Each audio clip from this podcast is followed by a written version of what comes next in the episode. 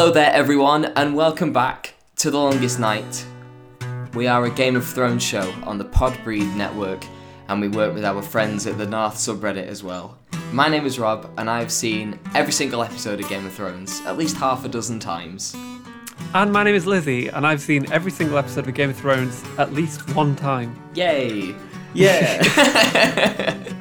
um, if you want to, you can find us on Twitter. We are at Longest Night GOT. That is at Longest Night GOT. If you want to come and chat with us over there, our title music, as always, provided to the podcast by friend of the podcast, Edward Thomas. And you can find a link to all of his available work in the description.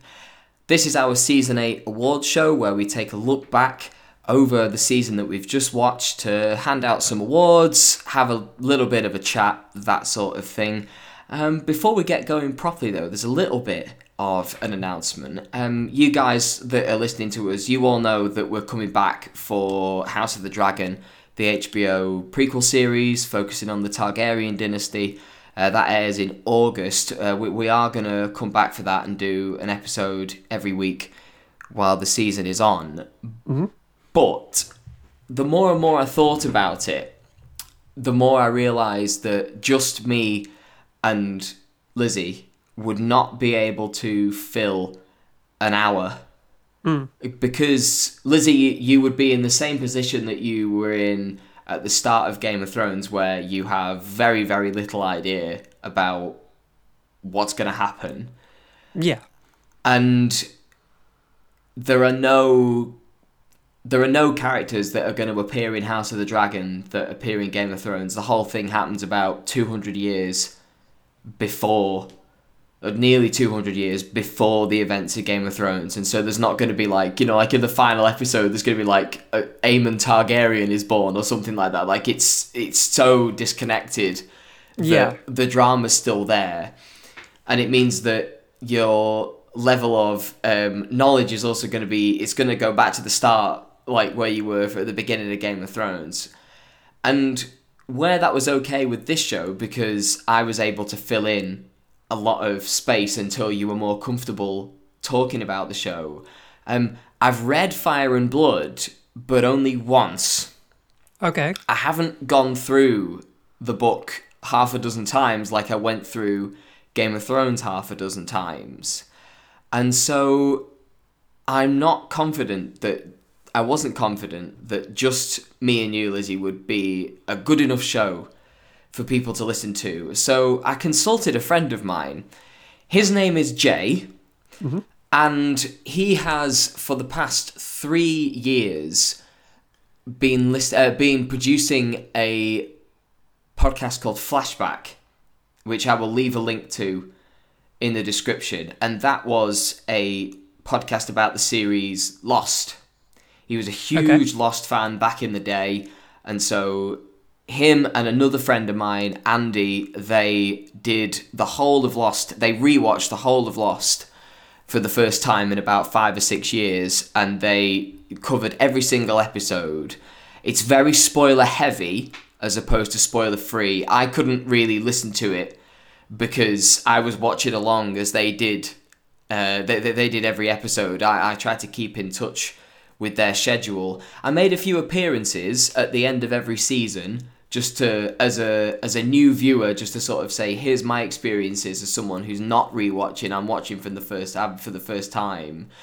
And so I reached out to him because he is a big fan of the A Song of Ice and Fire book series and he has also read Fire and Blood and is also very much a, a big nerd for Fire and Blood and he's excited about House of the Dragon. So he's got podcast experience, he's got knowledge of the, the House of the Dragon world that it, the show is going to take place in. And so when we come back for House of the Dragon, we're going to have a third panelist Ooh. we're gonna have we're gonna have Jay, um, and so I'll introduce you all to him nearer the time. But I thought I would just let you all know that a third voice will be coming. And for those of you who are listening and didn't like the end of Game of Thrones, or just didn't like it as much as uh, I did, or even Lizzie did, Um, Jay didn't like the end of Game Okay. of Thrones, so in the interest of balance, I think it's only fair to have me, who really likes the end of Game of Thrones, Lizzie, who you like the end of Game of Thrones, and Jay, mm-hmm. who doesn't. It'll be balanced, and you have to keep the the dynamic interesting, and you have to keep the, the there has to be a- a- uh, uh, there has to be a dynamic between the presenters that is refreshing and gives a new perspective. And so if we're all just you know if we get someone else on who really liked the ending, or if it's just me and you, Lizzie, talking about how like oh Game of Thrones was great and House of the Dragon is also wonderful. You know, we need someone who's probably going to be a bit more critical, and so Jay will Absolutely. be joining us. Yeah, Jay will be joining us for House of the Dragon. If you've seen all of Lost, um, I will leave a link to Flashback in the description. You can go through and listen to it. Um, I haven't listened to it. Well, I've gone back and listened to a couple of episodes, but I haven't listened to it because I wasn't allowed because I would have spoiled myself. but I'm sure it's great. the episodes I was on were, were great fun um, to be part of, and they're they're great guys. So go and have a wonderful time if you've watched Lost already and are stuck for stuck for a podcast to to listen to. Yeah. So back to the world of Game of Thrones. We've just finished the final season. We've done our final uh, final main episode. We've got this episode and one more episode to come, uh, where they're basically just going to be the award shows. Um, so we'll we'll jump straight in. Lizzie, now that you've had a week away from it and you've had time to collect your thoughts, what do you think about season eight of Game of Thrones? I feel awful because I've barely thought about it since. Um, That's that's quite Um, good, actually. Yeah, I think that's perfectly fine. Yeah, I mean, I suppose it is good in a way because I'm not stewing over it and thinking, "Oh God, they fucked it all up." It's like, I, no, I was perfectly satisfied with the ending for the most part. Um, but when it came to writing my notes for this particular review, a lot of it was very similar to season seven, and to the point where I had to like get rid of whole chunks because I was basically saying the same thing. And I think we we've made this point before where it's like this could have been season seven part two. Yeah, It it feels strange to call this its own individual season, but yeah, on the whole, I like it. I think I I was sort of wondering the other day, like I wonder if there's somebody out there who really didn't like season eight at the time and hasn't gone near it with a barge pole ever since. And I hope that if nothing else, we might have convinced someone to, you know, give it another go. At Mhm. least, if, like, if we've achieved nothing from this podcast, and I don't know if we have, other than me watching Game of Thrones, we might have that at least. We might be able to present season eight in a different light rather than what it was at the time, which was swept up in this mountain of hype. That yeah. Yeah, Hy- hype is very much, as we found out at the time, hype is very much a double-edged sword. definitely. because it can boost your product just as much as it can tear it down if the levels of hype are not uh, not lived up to. Um, But yeah, I agree. I think that season eight is very much a continuation of season seven in a way that no other season of Game of Thrones feels like a continuation of the one previous no, I agree. even season four, which was adapted from the same book as season three, feels like its own thing. The Yeah. the amount of time that passes in season four doesn't feel very long because you have Joffrey is poisoned in episode two. Hmm. Tyrion is on trial by episode eight and I think it must only be a few days after episode one of the one episode takes place over a, over the course of one night, Yeah, and so I would say that it's only about three or four months. Season four, Yeah. whereas season three feels like it takes place over about six months, maybe seven. Um, so, yeah, I think that season eight is very much season seven part two. It feels like a lot of the themes and concerns that were established in season seven they get further fleshed out here. Um, I think the only thing that maybe makes season seven. It, the only thing that kind of splits them and makes them their own individual seasons is the fact that season seven is bookended by the coming of the White Walkers, where you see Yeah. them begin to approach the wall and then you see them come through the wall. I also think as well that quite a lot of characters arrive to the final season fully developed. There aren't many characters in the final season who change over the course of the season at the rate that they do No.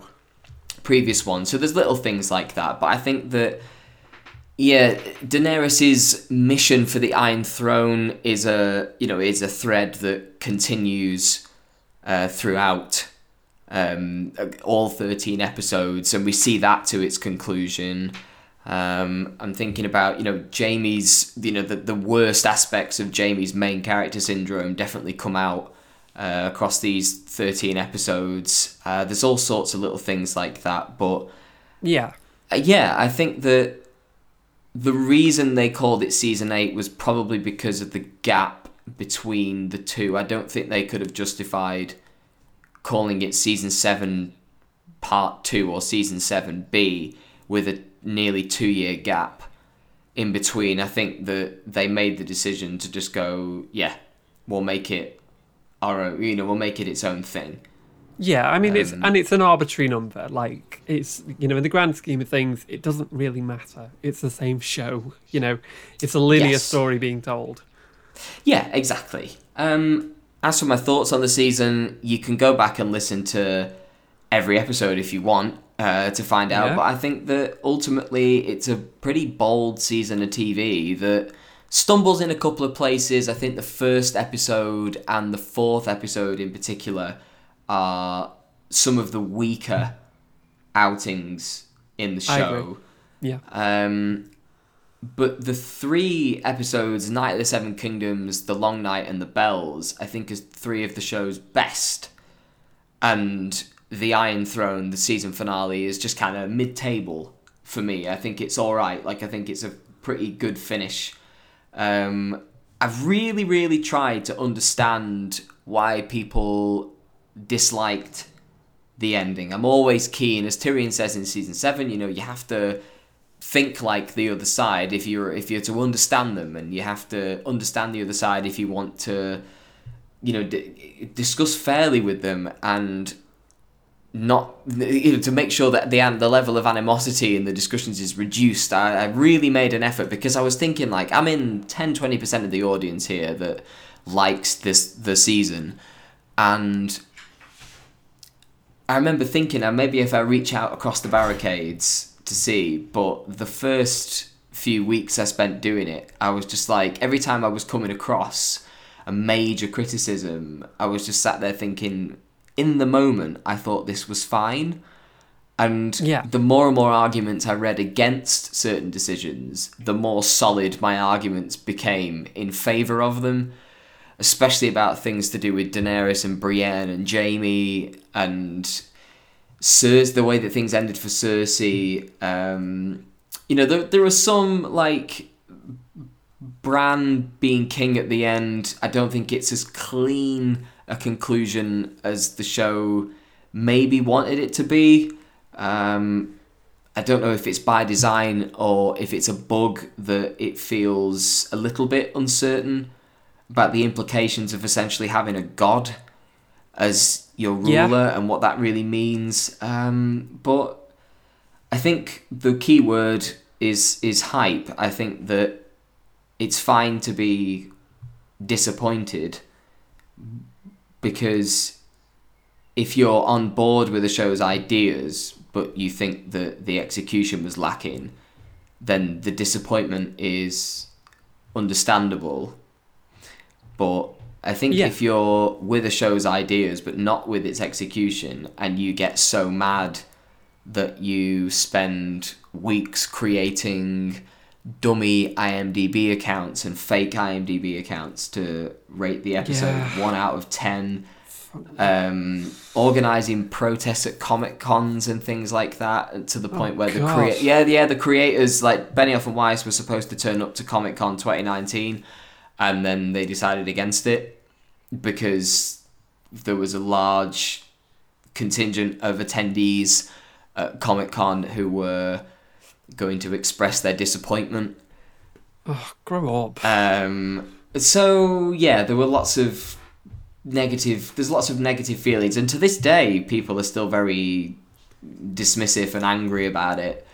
Yeah. Um, yeah. and that's unfortunately, you know, I think, unfortunately, I think it might be a case of not really biting the hand that feeds, but like you know, if you welcome and go for an audience of that size, then you do kind of have to take and you know the creators by all accounts have taken it on the chin that like okay we tried our best you didn't like it we're just going to go on and do other things now. But i think it was um i'm not exactly sure when he said it but um bryan cogman who wrote 11 episodes for the show and was like a, a producer and stuff he said that like he preferred it when they were just making a great tv show rather than making the biggest show in the world Yeah, And, for sure. yeah, so I think that it all got to be a bit too much for everybody. And on both on all sides of the fence and I think every stakeholder in the show just I think it did just get a bit too much for absolutely everybody. I was reading about Emilia Clarke's reaction to the final season script and like she apparently she walked around New York for several several hours after she read it because she couldn't she was worried that like people were going to hate her like her personally for the things that Daenerys did and hmm. I think if you get to that point it's probably best to call it a day before it goes on any further. Yeah, legit. Yeah. So, to the first of our awards. Well, if you can call this an award. Yeah. More of a, a wooden spoon or a, a rotten egg or a rotten tomato of an award. It's our, eh, well, it's not our, it's Lizzie's loser of the season. And so, across the season, Lizzie has named as her various losers of the week uh, Daenerys Targaryen in episode one. In episode two, it was Tormund Giantsbane. In episode three, it was the Night King. In episode four, it was Cersei Lannister. In episode five, it was Daenerys Targaryen for a second time. And in episode six, it was Daenerys Targaryen for a third time. So 50% of the vote goes to Daenerys Targaryen. Are you going to throw a massive curveball at us and say that it's Cersei or the Night King or even someone that you didn't name as loser of the week? Someone who was second every week but didn't get the actual uh, award, or are you are you gonna go with what we expect? I'm gonna go with what you expect, but now I feel bad now that you've mentioned that about um, Emilia Clarke walking around New York thinking people would hate her because I feel like that now. Oh no, like, you don't oh hate no, I, I didn't mean anything by it. Just you know, it's just purely on a character level. Like yeah, um, because again, as I mentioned before, I feel like anything I say about Daenerys in this season will just be repeating what I said in the season seven review, where it felt just like a constant downhill trajectory. Like anything that could go wrong did go wrong, and yeah, in the end, you didn't even get to sit on the throne. It was just that's just how it was supposed to be. and she makes an awful decision partway through that leads to, in the end, the tragic conclusion of her yeah, story. absolutely. Yeah. Yeah, dying in front of uh, the Iron Throne. Yeah, I don't disagree. I think that Daenerys is a, a worthy winner of this loser award. I think that she's the person whom the plot is most centered around this season. She becomes Yeah. the show's main character and That's true. having being the main character in this show uh, has not really been good news for characters down the years. Like Ned Stark in season one, No, you're right. Robb Stark in season three, Tyrion in season four, Jon in season five. It all seems to go when you're when you have the most screen time. It, things don't tend to go very well for you. Um, Yeah. so yeah, I think yeah, I agree. I think that the the turn is it's not even really a turn. It's just a like you say, a, it all just kind of goes downhill. It's Yeah. unfortunate and it's tragic and it's upsetting and it's frustrating and I'm angry for Daenerys. I'm angry at Daenerys. I feel lots of Yeah, same. complicated things for her in this season, and yeah, I think more than appropriate that Daenerys is uh, going to take home that particular wooden spoon uh, for the season. So, looking more positively, um, your winner of the season. So, in week one, you had Samwell Tarly. In week two, you had Lady Brienne. In mm-hmm. week three, you had Lady Melisandre. In week four, you had Lady Brienne again. In episode five, it was Arya Stark. And in the finale, it was Tyrion Lannister. So you've got five different characters there, and Lady Brienne has been nominated twice. So who's your winner for season eight? Yeah, and I'd also throw like Sandor Clegane into the mix. I'd throw Jaime Lannister in, Jon Snow, you know, Sansa. Like, there's it's strange because it's usually winner of the season is quite um is quite easy to pick, whereas loser is quite difficult. But Yeah. yeah, with this one, it's it's I did kind of. Well, no, I didn't go back and forth on this. I had a name in mind, but I did just have to go back and remind myself of why I wanted this character to be my winner of the season, and that is Arya Stark. Okay, yeah. Yeah. She's also my MVP, so tell me, tell me why you picked her. Well, like we said at the start, like how this feels like a continuation from season seven. And at the start of season seven, she's sort of out in the wilderness trying to. She doesn't really have a sense of herself. All she knows is that she wants to kill Cersei. And she has that, you know, she has that sweet little moment with Ed Sheeran. But, and, you know, she meets with Hot Pie, but she's still kind of not really there until she hears that the Starks are back in Winterfell, and that is the start of her, as we said in the Long Night, like starting to choose life, starting to realize that there is something there that's worth kind of living for, and inevitably, well, maybe not inevitably, but she does end up sort of losing faith once she does get back to Winterfell because I think. Really, as much as she thought that was home and that was where she wanted to be, really there is no home for Arya, and it's like she discovers along the way that maybe there's nothing wrong with being a wanderer, with being somebody who has no real home as such, and who can just take the world for what it is and make it their own. Yeah, I think that's a really, really beautiful conclusion to understanding Arya's story and just Arya's story in general. I think Arya gets my favorite ending, and Yeah, I agree. Yeah. yeah, I'm, I'm, I'm glad that you, I'm glad that you feel that way too, because I think that of all the characters that becomes a bit mm, mishandled in season seven, I think that those two episodes in season seven uh, Eastwatch and Beyond the Wall, a lot of Arya's behaviour in that episode is very confusing. And I think that Mm, this conclusion to her storyline in Braavos is not particularly satisfying. And I think when it came to season 8, I think they kind of. They must have felt like they owed it to Arya to give her a big, you know, a, a big starring role in the Yeah. in, in the in the conclusion of this of this of the story of the show. You know, she takes out the Night King, and then we see the unfortunate consequences really. The fact that she saved all the people from King's Landing and from being killed by White Walkers and then she was on the ground when they were all killed by dragons. And yeah. yeah she realizes that she's still human in some way and then she sees the worst of humanity just after she realizes that and then off she goes. She does a lot of good things with her time though Yeah, she's too good for this world. Yes. By the end of it, absolutely. Um, okay then. Uh, we go to your favourite moment of the season. Were there Yeah. a few worthy candidates, and then you had to sort of just close your eyes and pin the tail on one of them, or like what was your method for choosing this? Well, I tried to pick one for every single episode, and I remember last time you made a list, right, of your favourite I moment did. from every episode. Yeah. So I'm curious to see how these align. Okay. Yeah. Go ahead. What's your What's your favourite moment from episode one? My favourite moment from episode one is Arya reuniting with Sandor. Okay. Yeah, that is not the same as mine. Mine is um, Okay. Beric, Edd, and Tormund finding a message from the Night King. Uh, oh yeah, yeah. But Ned an, honourable mention to Jaime Lannister returning to Winterfell and bumping into Bran.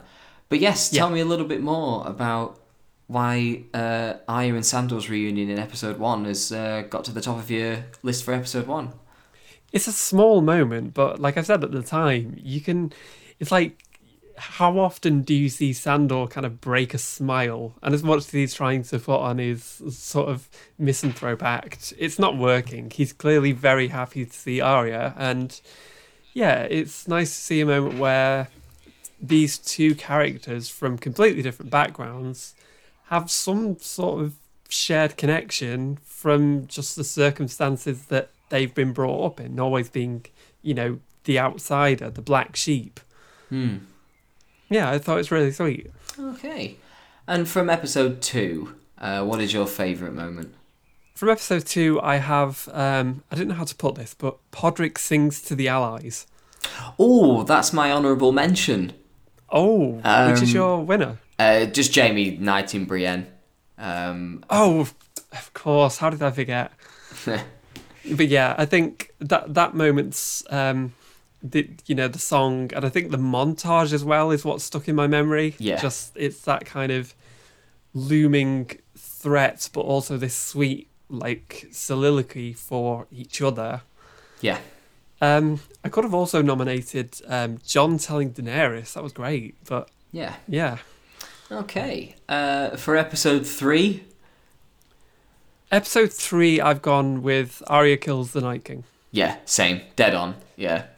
But also as an honourable mention, um, Melisandre appears and lights the um, the Dothraki swords. Oh, my honourable mention involves Lady Melisandre, but it's her death at the end of Oh, the that episode too, where she drifts away on the Yeah. wind. Yeah, I think I, uh, being the one to kill the Night King, you know, it proves that the show still had the ability to catch me off guard. Like I really true. thought I knew this show and what it was going to do, and then it did that, and like. It, I, uh, you know, she gets dramatically repositioned as like this, like right at the center of this big narrative, um, and it, you know, it maybe the decision to get rid of the Night King at that point in the season was not everybody's favorite, but I think it puts a dividing line in the season where it's like the first half of the season was about this, and the second half of the season is going to be about something else.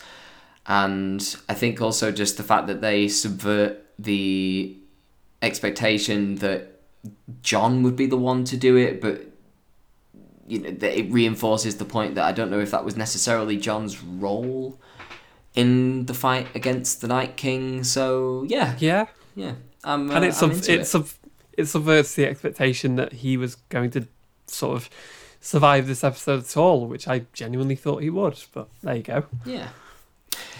From The Last of the Starks, episode four. I've gone um, honourable mention to uh, Jaime leaving Brienne, but I've gone with Cersei executes Missandei.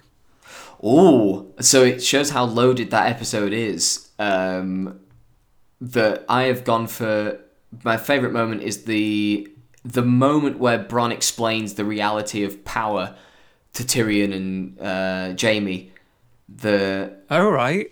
Just the I just like the fact that it goes straight back to it, it brings all those questions back to the surface that the show used to spend a lot of time asking like what is power? How does it behave? Where does it originate? Where does it really reside? Who has power? Who deserves power? Like all those questions that the show used to spend a lot of time meditating over it just feels like they've invented this scene to do that again and Bronn makes a really good point, which is that most of these big families that we're watching, they only started because someone with that name happened to be better at killing loads of other people. And hmm. yeah, I think, you know, that's one of the show's big riddles kind of answered. And Totally. yeah, my honorable mention was the funeral service at the start of the of the episode. Oh yeah, agree. So for the bells, your favorite moment. The bells, I think, is an obvious one. It's um, Daenerys rejects Cersei's surrender. Uh, yes, also the same for me. Uh, it's not necessarily a moment so much as it is a sequence, a series of moments, if you will. But yeah, Yeah, but even ahead, just that yeah. in, that initial moment, we, we discussed it in in the episode. You know the one we're talking about, but it's that facial acting. Like she says so much without saying a thing. It's that panic and fear, but also anger, but confusion, and just all of this emotion. All eight seasons of it just boiling over it and just, like pouring molten lava onto King's Landing in the end. But yeah, just that, even just that initial moment out of, you know, out of the rest of the episode where she's on a rampage and we never see her face again. yeah. Yeah. And your honourable mention? Honourable mention. Ooh, do I have an honourable mention for the bells? I would say um, maybe. Uh, oh, I know the one actually. It's um, Jaime finding Cersei and having an embrace before they die. Yeah, that's also my honourable mention. Um, Yeah, great. the whole final sequence with Jaime and Cersei before they die. That's yep, pretty much what I've got as well. Um, so the final episode. Yeah, What have you gone for? Favorite moment? I've gone for Arya's ending, Okay, yeah, but with an honourable mention to Tyrion trawling the wrecked city. Oh, do you know we're quite close? My uh, my favorite moment. I've gone for the conversation between Tyrion and Jon. That Oh yeah, that yeah. eight, that long eight nine minute two hander scene that it sort of explains everything that happened up to this point. Um, And then my honorable honorable mention is also sort of Arya's ending, which is it's the Starks all going their separate ways in the Yeah. show's closing montage. Yeah. So out of all those, what is your favorite moment of the season? My favourite moment of the season is still um, Daenerys rejecting um, Cersei's surrender. Okay, yeah. Gonna hear thousands of people turning off right now. oh, I'm sure. I'm sure. If well, listen. If you've got an open mind, go back and listen to our episode for the bells because I know you were very passionate about it as well. Yes, I was. Um, I Yeah. think people who've made it past the bells to this episode are already very much fine with uh, that We're with our conclusions on that. So maybe they won't turn off in their Oh, yes. So we've ranked our favourite moments, and now we are going to rank every episode of the season from worst to to best or least favourite to most favourite. Um, only six episodes this season, so not very hard. Um, okay, so in sixth place, it is the season premiere, Winterfell. Don't think there's going to be many complaints about that one, although ironically, it is the one that was best received by critics. Uh, which I, in a way, I, I can see why. Like, given everything we know yeah. about the sort of reaction at the time, yeah, it kind of makes sense. Yeah. So next up from that is episode four, The Last of the Starks. Again, don't think that's going to be a major surprise to most No. people who are to are listening to us. In fourth place, it is the season finale and the series finale, The Iron Throne, episode 6 Mhm. In third place, it's The Living Against the Dead. It's episode three, The Long Night. In second place, it is A Knight of the Seven Kingdoms, episode 2, which means that our favorite episode of the season is the penultimate episode of the season of the season and series, The Bells, episode 5, which Oh, yes. I'm quite pleased about. I would have either The Bells or The Knight or A Knight of the Seven Kingdoms as my favorite of the season, but I'm glad that The Bell has just won out. Um just Yeah, at this point as well, actually, I have just published my 2022 edition of the full Game of Thrones episode ranking that I do. I did it in 2019, I did it in 2020, and I've done it again after this rewatch in 2022. There's not there's not some there's a couple of major changes. Uh, the Bells has gone up a, a considerable number of places. Um, the Night Lands from season two went down quite a few places based on this rewatch. First of his name from season four that jumped up f- a fair number. of uh, spots, and there is a new number seventy three, which is that the I have a new least favorite episode. So Oh, um, can I guess? yes, Is it no one? That was my least favorite. It's now my next to least favorite. My least Okay. favorite is now Eastwatch. I think Yeah, that I could see why. the good in no one outweighs the bad. I think that the problem I have with Eastwatch that knocked it down a peg is that on paper, Eastwatch should really work. Like, it's loaded with so many big payoffs and big moments and big decisions and turning points, and you would think, oh, of course, this this would be an excellent episode. And the fact that I don't really like it, despite it having all those moments, speaks to how inherently bothered I am about how much it tries to stuff into 58 minutes.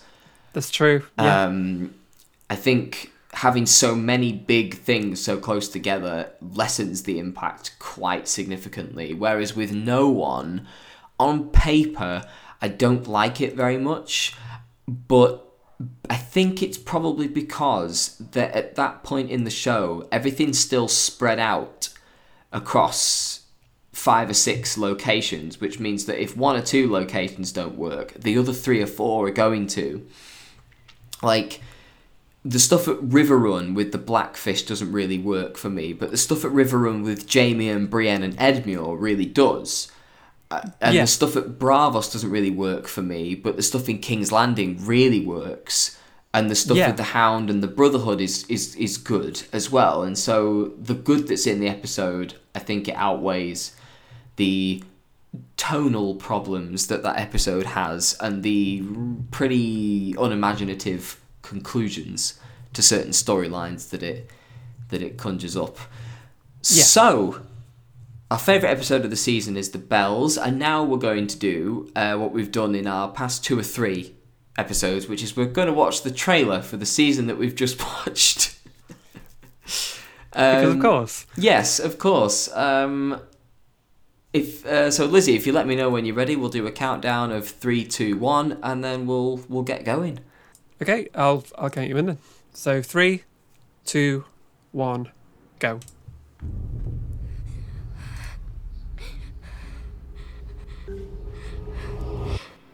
I think looking back at this, we were all trying to work out like, oh, what's freaked Arya out, and like, and like, what kind of role is Arya gonna have in the season? Yeah, And the fact that I look forward to seeing this. her "I know death" monologue is juxtaposed against the fact that she is so scared hmm. is quite something. I think it's a big clue as to what's going to happen this season. where you belong. Oh, yep. First episode, first episode, Yeah, first episode. I love this music. I'm noticing a theme here. Yeah, I really love this music. It's quite mournful as well as being. I don't know who composed it. I don't know if Ramin Djawadi does trailer music too, but it never appears in the show. Yeah. It really works.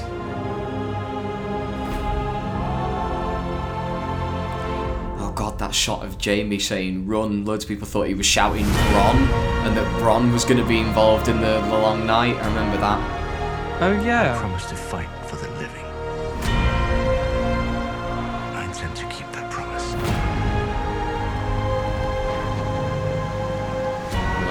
whole thing is about build up to the long night. I think I spotted one shot there from episode four. Yeah, Sansa, and that's it. And I thought there was one Tyrion where he's looking up. Uh, yeah, that's probably so two at most. From Yeah. yeah. So you can kind of. I feel a bit. I, I do feel a bit sorry for them because they were like, we don't really want to do a trailer for the final season. We, you know, it's like kind of like um, the approach that Kendrick Lamar has recently taken, where he hasn't released any singles ahead of um, the new album, Mr. Morale and the Big Steppers. He was like, I don't really want to give any hints about what it's going to be like. I just want to put the whole thing out and you can experience it as one whole thing. And I think that's what they wanted to do. And then the network were like, yeah, but, yeah, but, yeah, but. And this is what we ended up with, where it's a trailer that is geared entirely towards the battle between the army, the, with battle with the White Walkers and the Army of the Dead, and so a lot of people probably went into the season thinking, hmm, it's all going to be about the White Walkers. And then when it turned out not to be, it was like, oh, wait, what? And so you either react to that well or you don't react to it well. Um, they tried to undercut it slightly with a marketing campaign which was hashtag for the throne. And a lot of people were reading into that like, should we think that the whole show is going to come back to the throne because it's called Game of Thrones, or is it a red herring because like they'll make us think that it's going to be about the throne and then it's not going to be about the throne? And there was so many people trying to do lateral thinking, like doing podcasts about things that don't exist. Like you know how th- this is a thing that happens sometimes. There's a YouTube channel called Emergency Awesome. I think it's called, Right. and like it's this guy who does videos that are over 10 minutes long about things that don't even exist. Like he'll do a 10 minute video rambling about complete nonsense based on like, you know, the new Game of Thrones trailer is out. What does it mean? Let's do a breakdown. And then it's like, um, oh, well, let's get 20 minutes of content out of this. what could this mean? What could that mean? And when For the Throne, hashtag For the Throne came out, it was like there were loads of podcasts and YouTube channels who was who spent 15 minutes going around in circles, sort of like, is this a red herring? Do we have to think laterally about this? Should we take it at face value? It's like, just stuff it. Not everything has to be content. You don't have to monetize every second of your life. Like, just let it be. Let let it be a mystery. I remember when they released. Um, it was it was like a collaborative album with loads of R and B artists, and it was like Yeah. a Game of Thrones final season featuring I don't know The Weeknd and a bunch of people. um, and so a lot of people were trying to go through all of these songs by R and B pop artists and stuff, trying to trying to figure out if they could find any clues as to what was going to happen during the season. And I remember some people thinking that like when they released the album, it was about two weeks before the final season. Loads of people were like, "Are they gonna are they gonna put these songs in the episodes and things like that?" And I was like, "No, I'm not No. gonna do that." Oh, fun time, fun time. if only. Someone needs to like re-edit it with those songs in.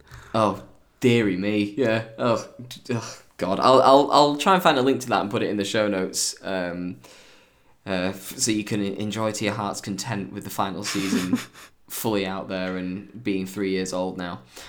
So normally we would just end the episode there and then talk about oh we're going to look forward to you know the next season, but there isn't a next season to look forward to. We finished the show. Mm.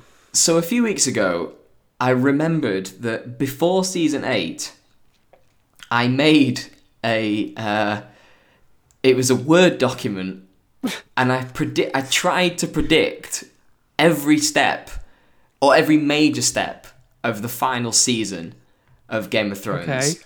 I did episode titles. I did plots divided up by location. You'll see where I go off track. Okay. So, okay. So the first episode, I had a feeling that they were gonna do a, a callback to the first episode, the title, in one way or another. And so season eight, episode one, in my prediction, in my head's prediction, was called "Winter is Here," as opposed to "Winter is Coming." Yeah. Uh, they went for Winterfell instead, so I was close-ish. Um, so at Castle Black, uh, Tormund and Beric would have arrived from Eastwatch. They would have gone across the wall and gone to Castle Black, and they would arrive there in a hurry, like, "Oh, it, it, it's fallen! All hell broke loose."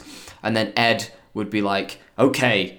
Let's go, Night's Watch brothers. Let's abandon the castle. And then they would all ride out on horses and head towards the forest that's south of the wall. And then there hmm. would be this shot of them looking back at Castle Black as the army of the dead kind of swarmed along the wall and took it. Like the the wall slowly fell like a like a domino piece, and they were just going to wipe okay. the whole thing out. That didn't happen. Um, At Winterfell, Bran would deliver the news that the wall has been breached. Got that right. Um, You did? Jon and Daenerys' forces would arrive at Winterfell soon after. Not not quite, but you know, it's not long after they've arrived. Um, No, no. reunions take place, but personal relationships of all kinds have to be, you know, put aside because there's bigger things coming. Um, and then this is where I start to go off track. Um, Jon and Daenerys are mutually informed of their relation, and after a little, you know, oh, that's a bit weird. Um, they sort of decide that they're okay with it because, hey, you know, Okay. Targaryens. Um, yeah, true. Elsewhere at sea, Theon, with his 20 good men from the season 7 finale, they go to rescue Yara from Pike. So I'm half right, but got the location wrong. Um, Yeah. Euron, Euron in King's Landing, Euron returns with the Golden Company for Cersei. So got that right. Um, You did? But what I got wrong was that he then departs for Pike because he hears that Theon has gone to get Yara. Um, Cersei has become isolated and stressed after Jaime's departure, which, yeah, kind of. A little bit, yeah. Yeah, but the major point where I'm completely wrong. Um, so in the season seven finale, there was going to be a, se- a scene where Cersei had a miscarriage after Jaime left, Right. and they decided to leave it out, and then they went in a different direction with it yeah, for yeah. the final season, which I'm, I'm glad they did. But I Same. decided to put the miscarriage scene here, where she wakes Right, up in the morning, bed is full of blood, she's miscarried in her sleep. So yeah. Um, in the south, Jaime arrives at the inn at the crossroads and is trying to remain hidden, but then Bronn and Podrick reveal that they've followed him, and they meet him there, and then Jaime tells them that he's heading north to Winterfell after leaving Cersei, and then we would go to Last Hearth and Karhold and see them be destroyed by the army of the dead, and then the Night King would raise more and more corpses uh, for, for for his army. So, kind of on track generally, but also not quite. Like you know, I've got characters heading in the similar directions, but just to You've got a rough gist. I yeah, uh, rough gist. Uh, so next episode, um, it was going to be called "We Do Not Sow," which are the Greyjoy house words. Um, Tyrion is growing a bit concerned that Jon and Daenerys are fine with their love for each other. Preparations are continuing to defend the castle from the army of the dead after reports of the attacks at Last Hearth and Karhold. Edd, Beric, Tormund, Jaime, Bronn, and Podrick, they all arrive during this episode. And here's where things get weird. Um, Daenerys discovers and starts to feel like she's pregnant right. and keeps the information to herself. Um, in King's Landing, Cersei has become unreachable since the miscarriage, and Qyburn is trying to placate the Golden Company and keep them patient because they're demanding payment and they're demanding plans. Like, you know, you shipped us all the way over here. What do you want us to do? Um, yeah, yeah.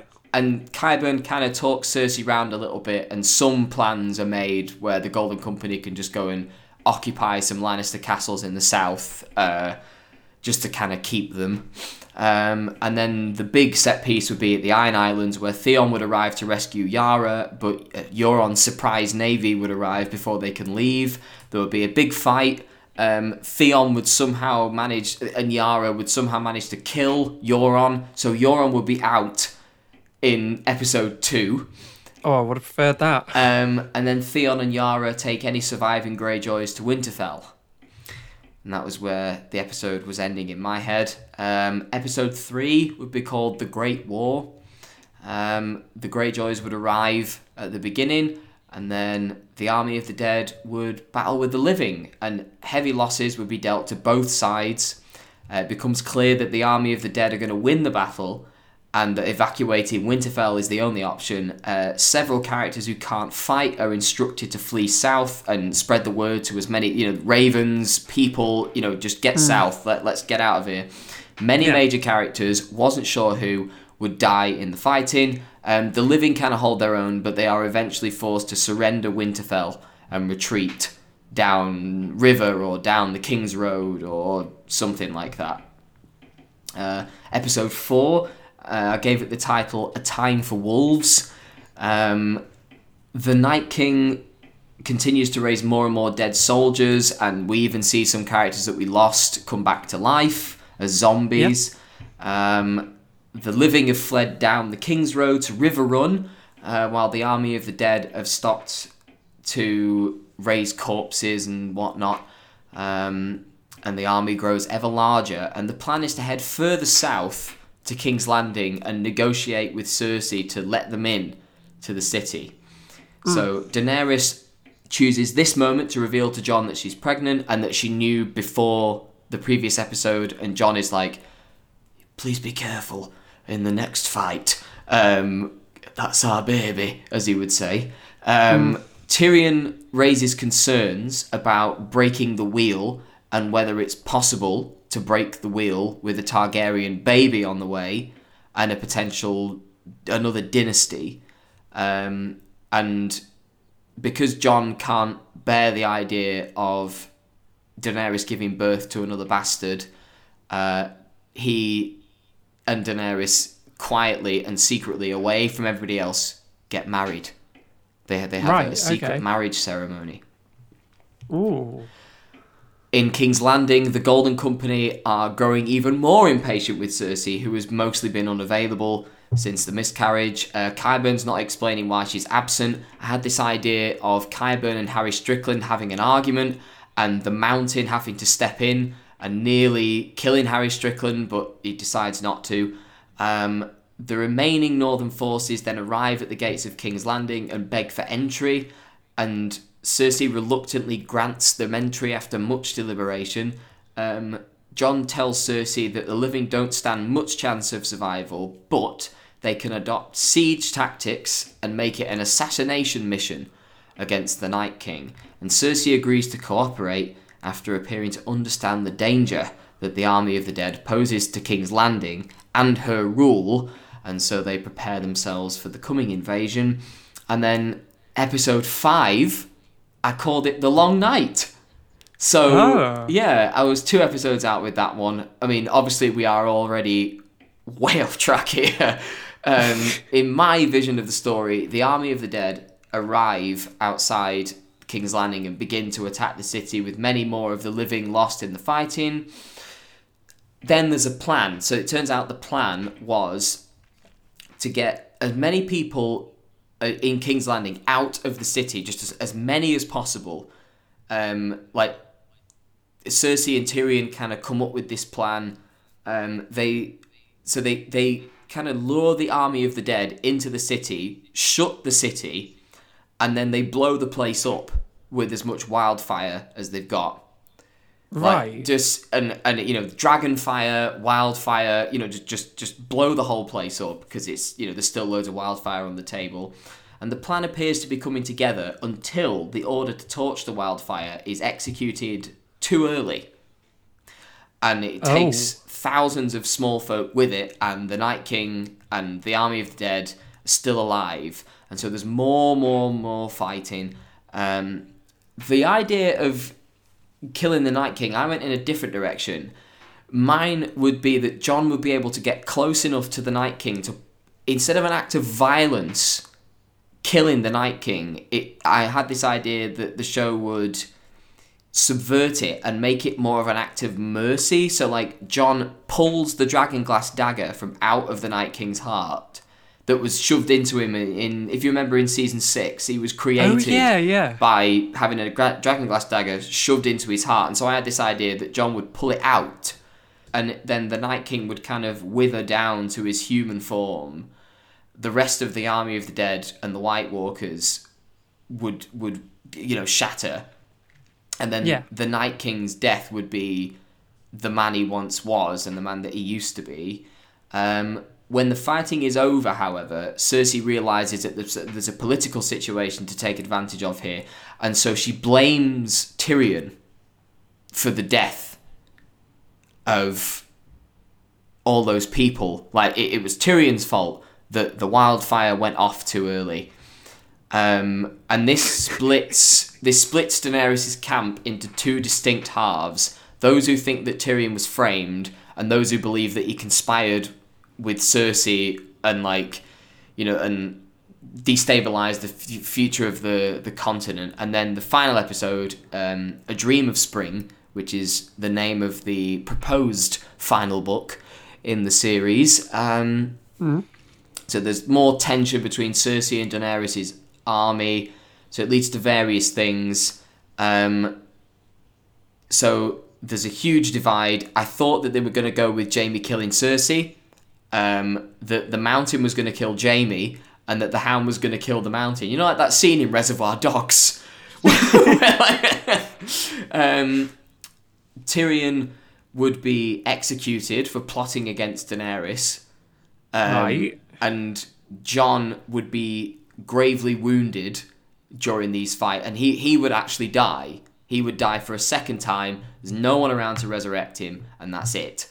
And in the end, the position I had at the end was that Daenerys would be the one left behind.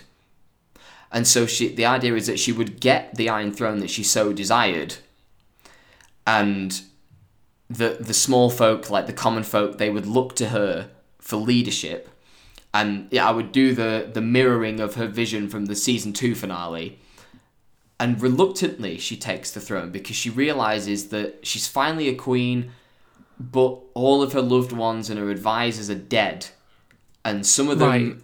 aren't. You know, and maybe she would find out that like Tyrion didn't actually do anything wrong. And so that would be the bittersweet ending, which is that Daenerys gets what she wants, but she loses everything to the point where it feels very. Uh, her dream is finally realized, but it's empty. And she also realizes that she has a child on the way, but there's there's no father to raise it. She, it's, it's just it's all it's just her. Like the way I imagined it, the final scene of the show is that Daenerys go it, it skips forward a few months and Daenerys goes into labor where or she's about to go into labor and she's taken to Dragonstone because obviously that's Okay. birthplace of her family and everything and she gives birth to a girl. And that's just kind of it. And so my idea was that Daenerys would become the wheel but in a way that Yeah. feels like it's you know she's lost everything and it all feels wrong. And like when she gives birth to this child that she so wanted to you know the curse is broken um the destiny fulfilled and everything. But she looks down into the kid's eyes and it's just sort of like have I cursed you by bringing you into this world? Like the the wheel continues turning, but Daenerys doesn't feel comfortable. She, and Daenerys knows that she is the wheel, and so I have to say, there's lots of stupid stuff in there because, of course, it's stupid. Like it's just it's Well, yeah. a lower form of fan fiction. So um, I'm so glad I was wrong. Like that was what I expected out of the final season. Something like that. I didn't think they Yeah. were going to be so bold as to go the path that they did, and I'm I'm very glad that they did. No, neither did I. I, I like you, thought that the um, the Night King saga would last until, uh, you know, if not the final episode, then at least the penultimate episode. Yeah, And well, it it didn't, and it was an it was a perfectly good decision, I think. yeah. No, I uh, I agree. So, do you have any, anything more to say about season eight?